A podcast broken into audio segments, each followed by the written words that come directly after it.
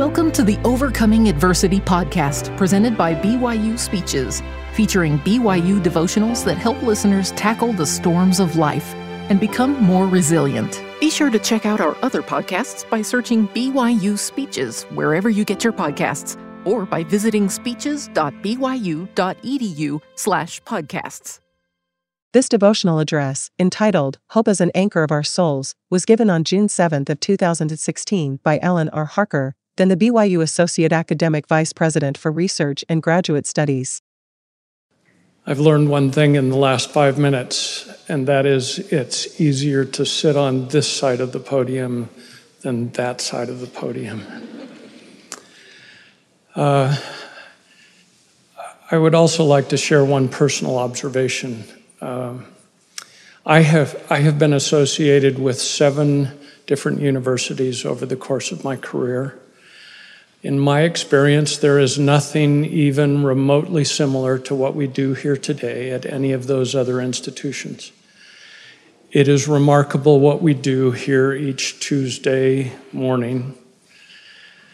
We share our testimonies, we share our experiences, and I am grateful for all that I have learned from all of you as I have t- attended devotionals over the last 22 years. What I add today to that library of devotional wisdom is not new. I am acutely aware that I am merely revisiting truths that I that have been taught by many others with different words, by different means, and through different personal experience. The seeds for my thoughts were planted more than a year ago as we came to the end of a successful family reunion. Even though our children were all grown, we as parents, as their parents, feel some misplaced obligation to be the last flight out, seeing them all off safely. This usually gives my wife and me some extra time to visit more adult attractions while waiting for a later flight. Our preference seems to be for art museums. We chose an art uh, museum not too far from the airport where one of the traveling exhibits happened to be 16th century engravings.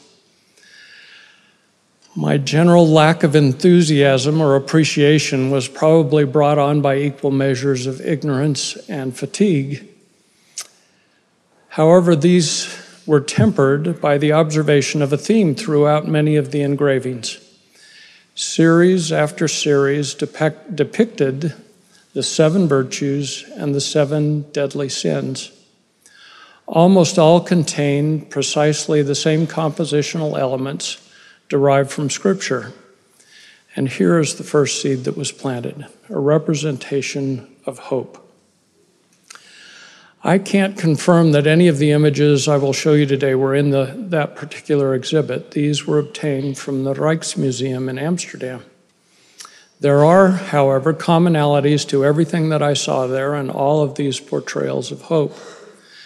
There is always a young woman looking longingly towards heaven, perhaps envisioning a brighter future in this life or in the next.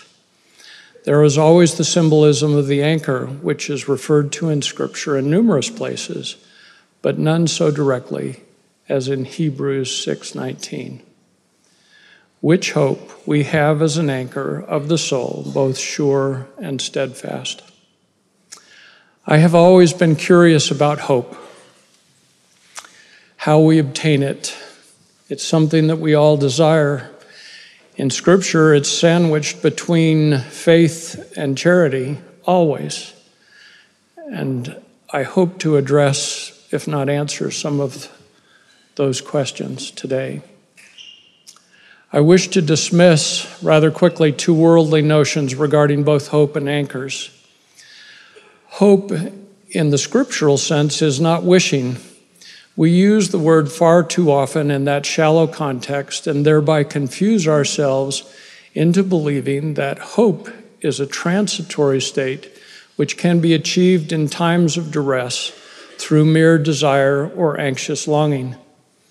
This is not the hope that is both sure and steadfast. Neither are anchors dead weight meant to slow us down or impede our progress. The proper use of an anchor is paramount to safety on the water.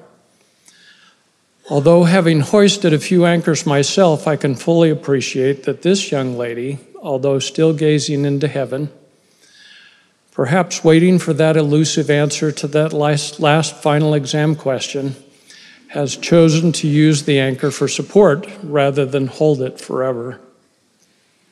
So, now a story about anchors.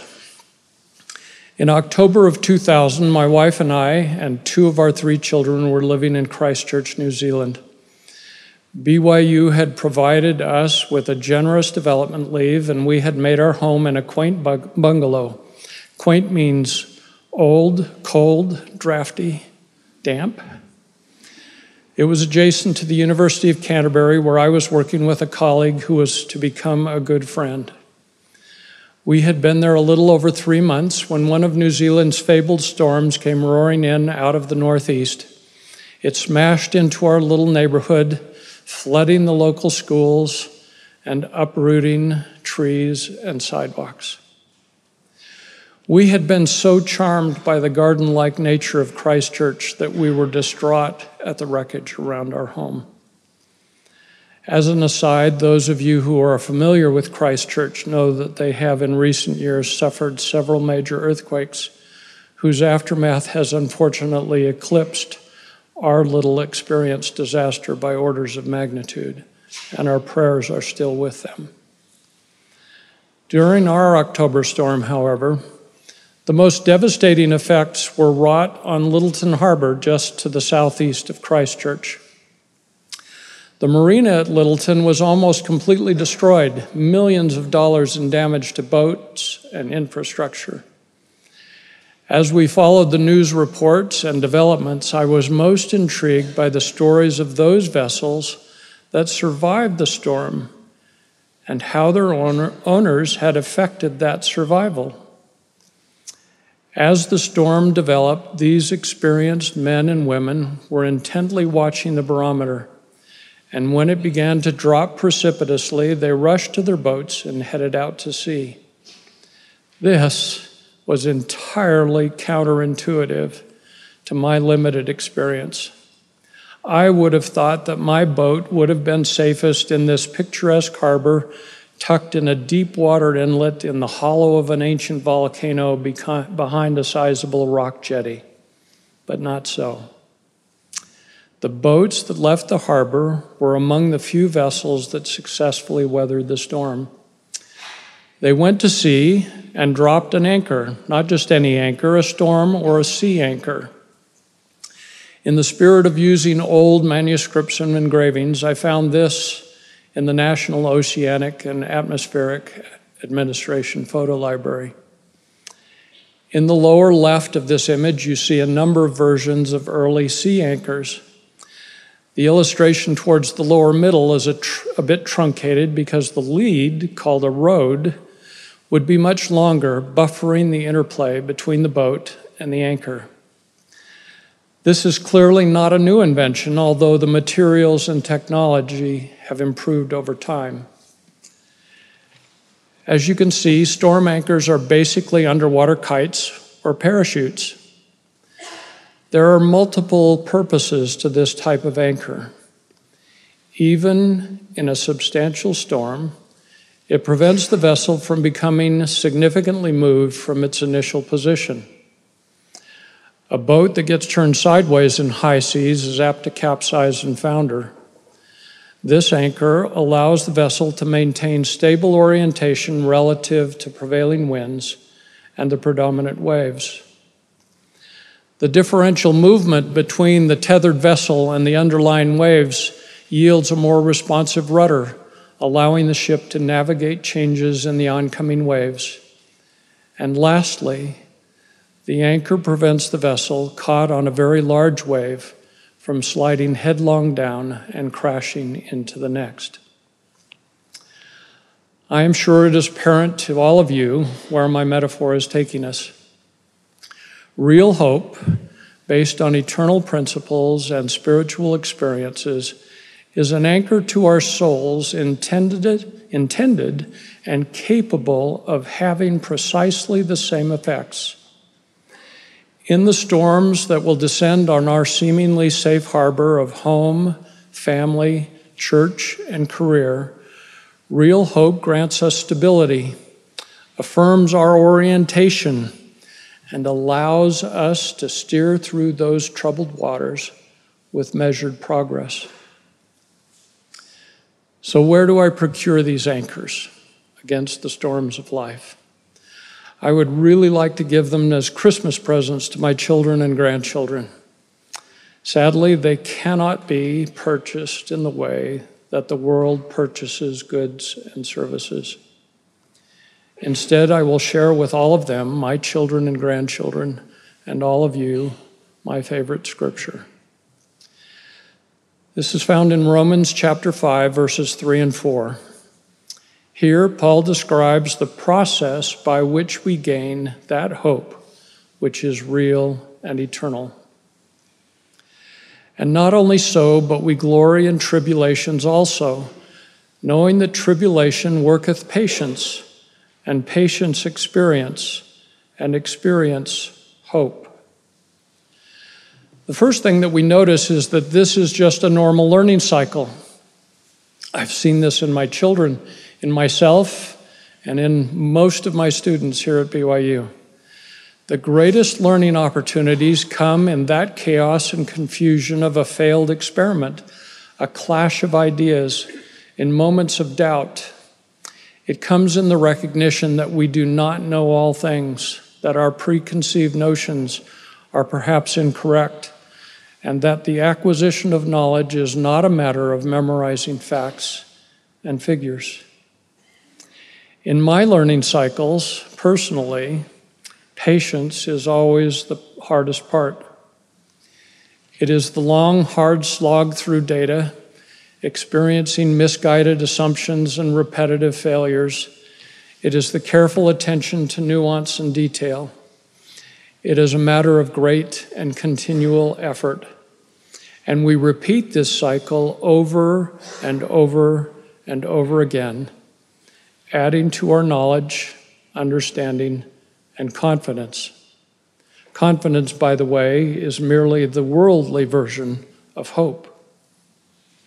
But Paul is not speaking of worldly or secular knowledge here. He is speaking in a spiritual sense which is clearly taught in the foundation he lays for verses 3 and 4 that I have not yet shared with you. In verses 1 and 2, he gives us a clear understanding of the critical element that makes this not just a worldly endeavor, but a spiritual one. Therefore, being justified by faith, we have peace with God through, Lord, through our Lord Jesus Christ by whom also we have access by faith into this grace wherein we stand, and rejoice in hope of the glory of God. And not only so, but we glory in tribulations, also knowing that tribulation worketh patience, and patience experience, and experience hope. Paul, speaking spiritually, is affirming that my hope, real hope, that anchor of my soul, both sure and steadfast, is only to be found when it has its genesis in my faith, in my faith in the Savior. Paul is also telling me something I didn't necessarily want to hear that the storms in this life are a necessary part of our progression they represent a progression in our spiritual knowledge and understanding that is just as sure as our acquisition of academic knowledge. The cycle is the same. Why should we think that it would require any less effort?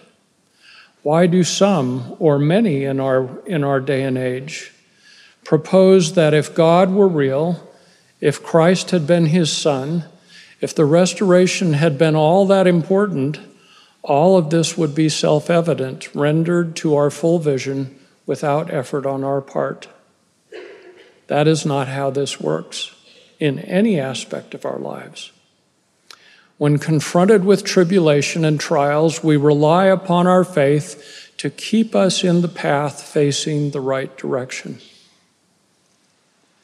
We then call upon the Lord for assistance and succor. We wait patiently for the hand of the Lord to be revealed.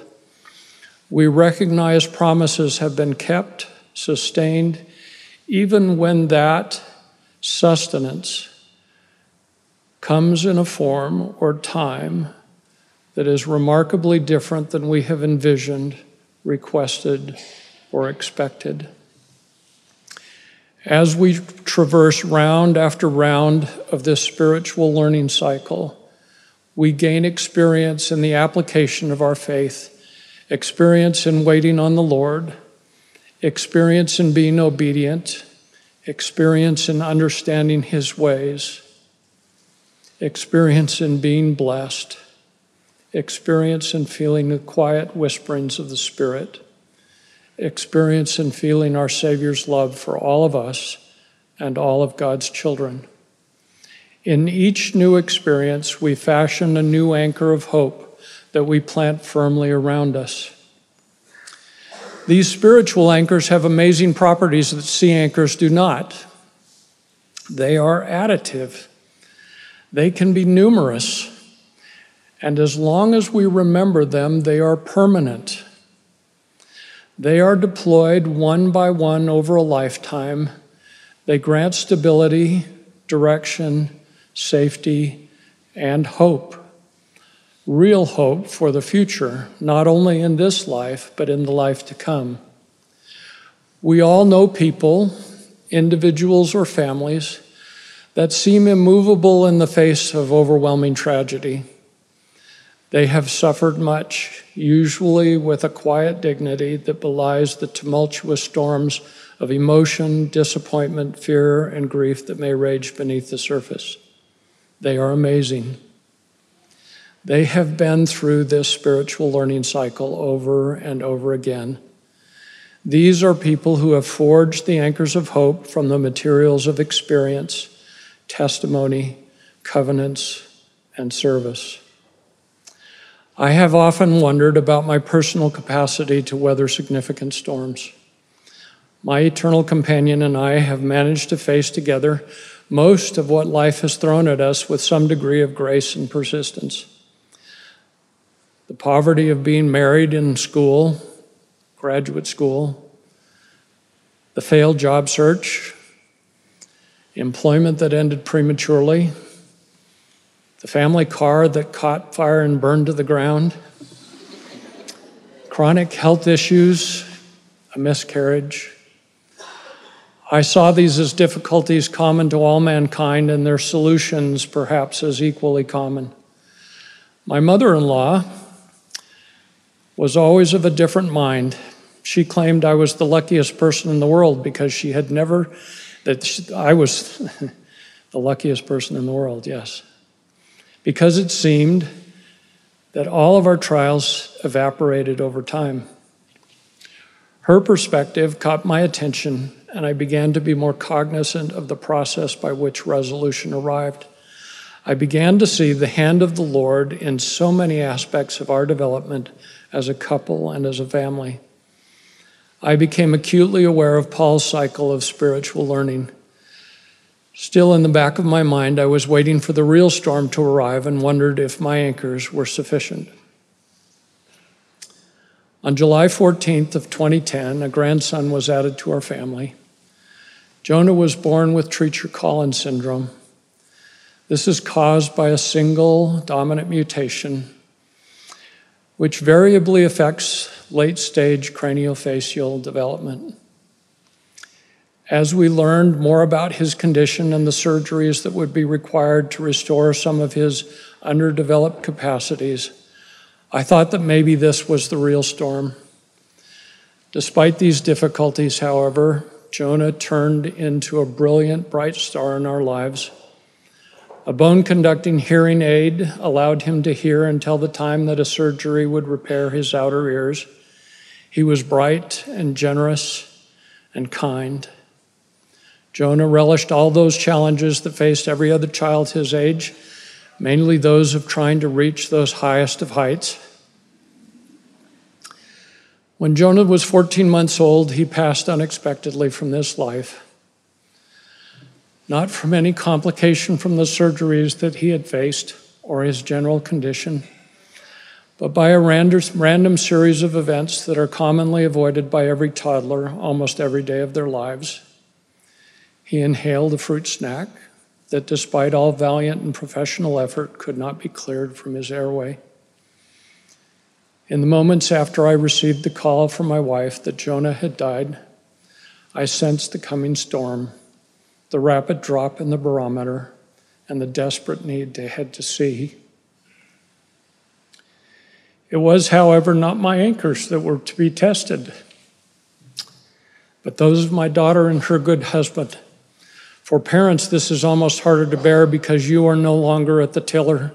You're not directly engaged in the struggle. Jonah's life and our experiences with him are special and sacred, but not unique. I fully recognize that there are in this room today and amongst those who are listening diverse histories of tribulation that have required you to patiently lean on the Lord, to learn by bittersweet experience, to have hope and eternal promises.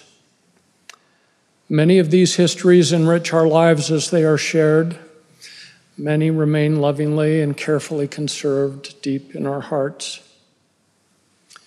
My daughter chose to process her incredible grief by writing.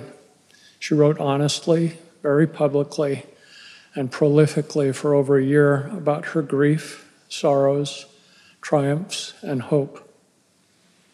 It is no coincidence that we began the devotional today with the hymn, Lord, I would follow thee. This has become one of my favorite hymns and almost the most difficult one for me to sing all the way through. This is because my daughter adopted a line from the second verse as the title of her blog In the Quiet Heart is Hidden. I quote with her permission a good portion of her very first entry because it so poignantly illustrates the elements of Paul's learning cycle faith, tribulation, patience, experience, and hope. I trust that you will hear each of these elements in her words. It is entitled A Month Without Jonah. Quote A month ago, I was just like you, going about my life. Busy schedules, plans, trying to be a good wife, mother, sister, daughter. I loved being a mom, but occasionally felt overwhelmed by the constant job of motherhood in a moment, my life, my relationships, my purpose, and my job changed. The moment I knew Jonah was leaving this earth was the moment I felt my faith and everything I believed in being ripped away from me. I questioned everything. I have wept every day since he died, and I wish I could hold him again. As I have cried and prayed and sought answers, I have found some truth and so much comfort. I am not yet at the point where I am grateful for this trial although I believe that can happen, but I am grateful for what I have learned. I was with Jonah when he died. I watched him choke and struggle and slip away from me. That memory is so vivid that I feel it happening again every time I close my eyes at night. I see it, I feel it, and it causes a rush of adrenaline to flood my body. It has been horrifying each night, and I know this memory is coming. But each night I pray to God to comfort me, to give me peace, and the peace comes like a warm blanket wrapped around me, and I sleep. I prayed that God would help me let go of that memory, and I felt impressed to write it all down, every detail in my journal. I did that yesterday, and last night I laid in bed without my heart and mind racing at peace. I believe that life is full of trials and none of us will escape hardship or death. I also believe that God is a God of miracles. Almost instantly, I was able to see small miracles in the experience of losing Jonah, but I found myself saying, God, that is not the miracle I wanted. The miracle I wanted was for Jonah to be restored to health, to live. On the surface, it seems that such a miracle would have done more for our faith than this experience of trying to make sense of his death and grieving. Over the past month, as I have studied the scriptures and have thought about this, I have found many examples of people who saw angels or incredible signs from heaven only to doubt them later. I can relate to that. After Jonah's funeral, there was a beautiful rainbow that arched over our home. It instantly felt like a sign to me, almost perfectly biblical. A sign of peace and promise, but I felt myself doubted as well. Perhaps the rainbow was a coincidence, simply a natural occurrence. I wanted another sign to back that sign up. I, I can see how relying on signs and miracles becomes an addictive game. On the other hand, the slow and steady work of praying for answers and comfort is a refiner's fire. As I have worked at grieving and understanding, I felt a steady strength that I cannot deny. I cannot say it is a coincidence. I can only say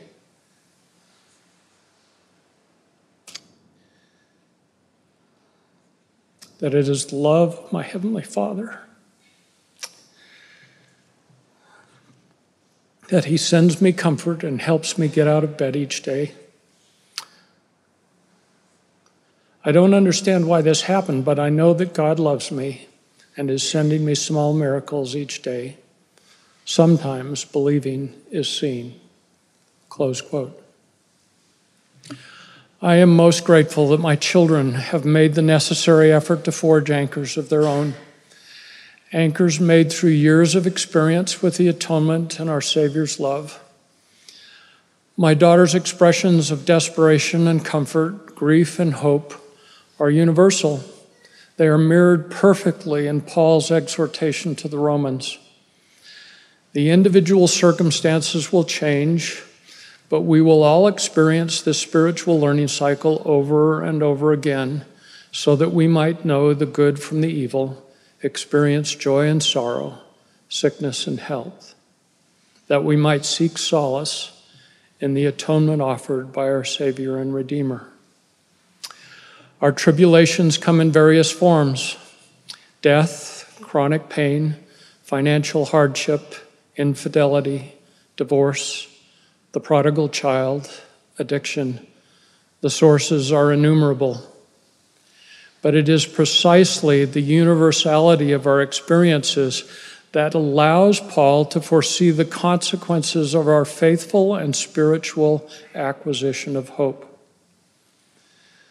This is found in a subsequent verse that I have likewise withheld. Verse 5.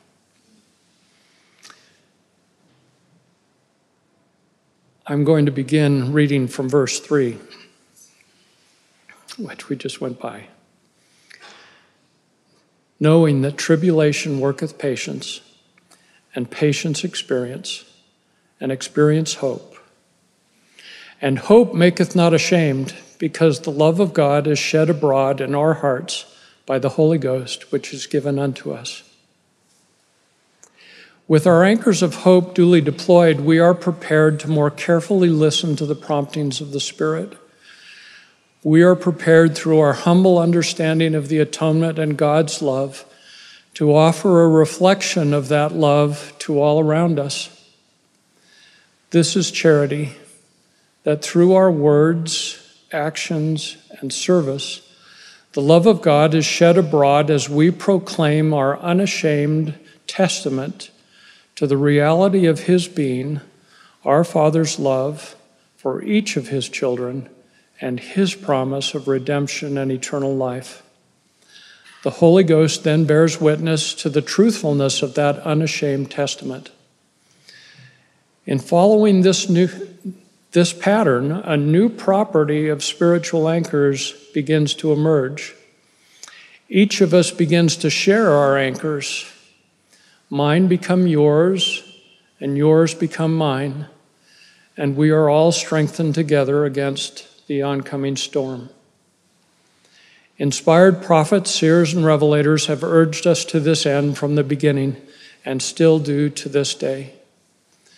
Paul's words are perfectly summarized by Nephi. Press forward with a steadfastness in Christ, having a perfect brightness of hope and a love of God and of all men. Paul has so simply and eloquently instructed us in the process by which faith, hope, and charity are linked inexorably to our eternal progression and well being. May we each embrace the storms in our life, having faith in our experience with that one anchor, sure and steadfast, even Jesus Christ, our Savior and Redeemer. This is my prayer in His holy name. Amen. You've been listening to the Overcoming Adversity podcast presented by BYU Speeches. Please check out our other podcasts of recent speeches, classic speeches, and BYU Speeches compilations on love and marriage, by study and by faith. Come follow me, the prophet Joseph Smith, and Jesus Christ, our Savior and Redeemer. Go to speeches.byu.edu and click on podcasts for more information. You can also find all BYU Speeches podcasts at your preferred podcast provider.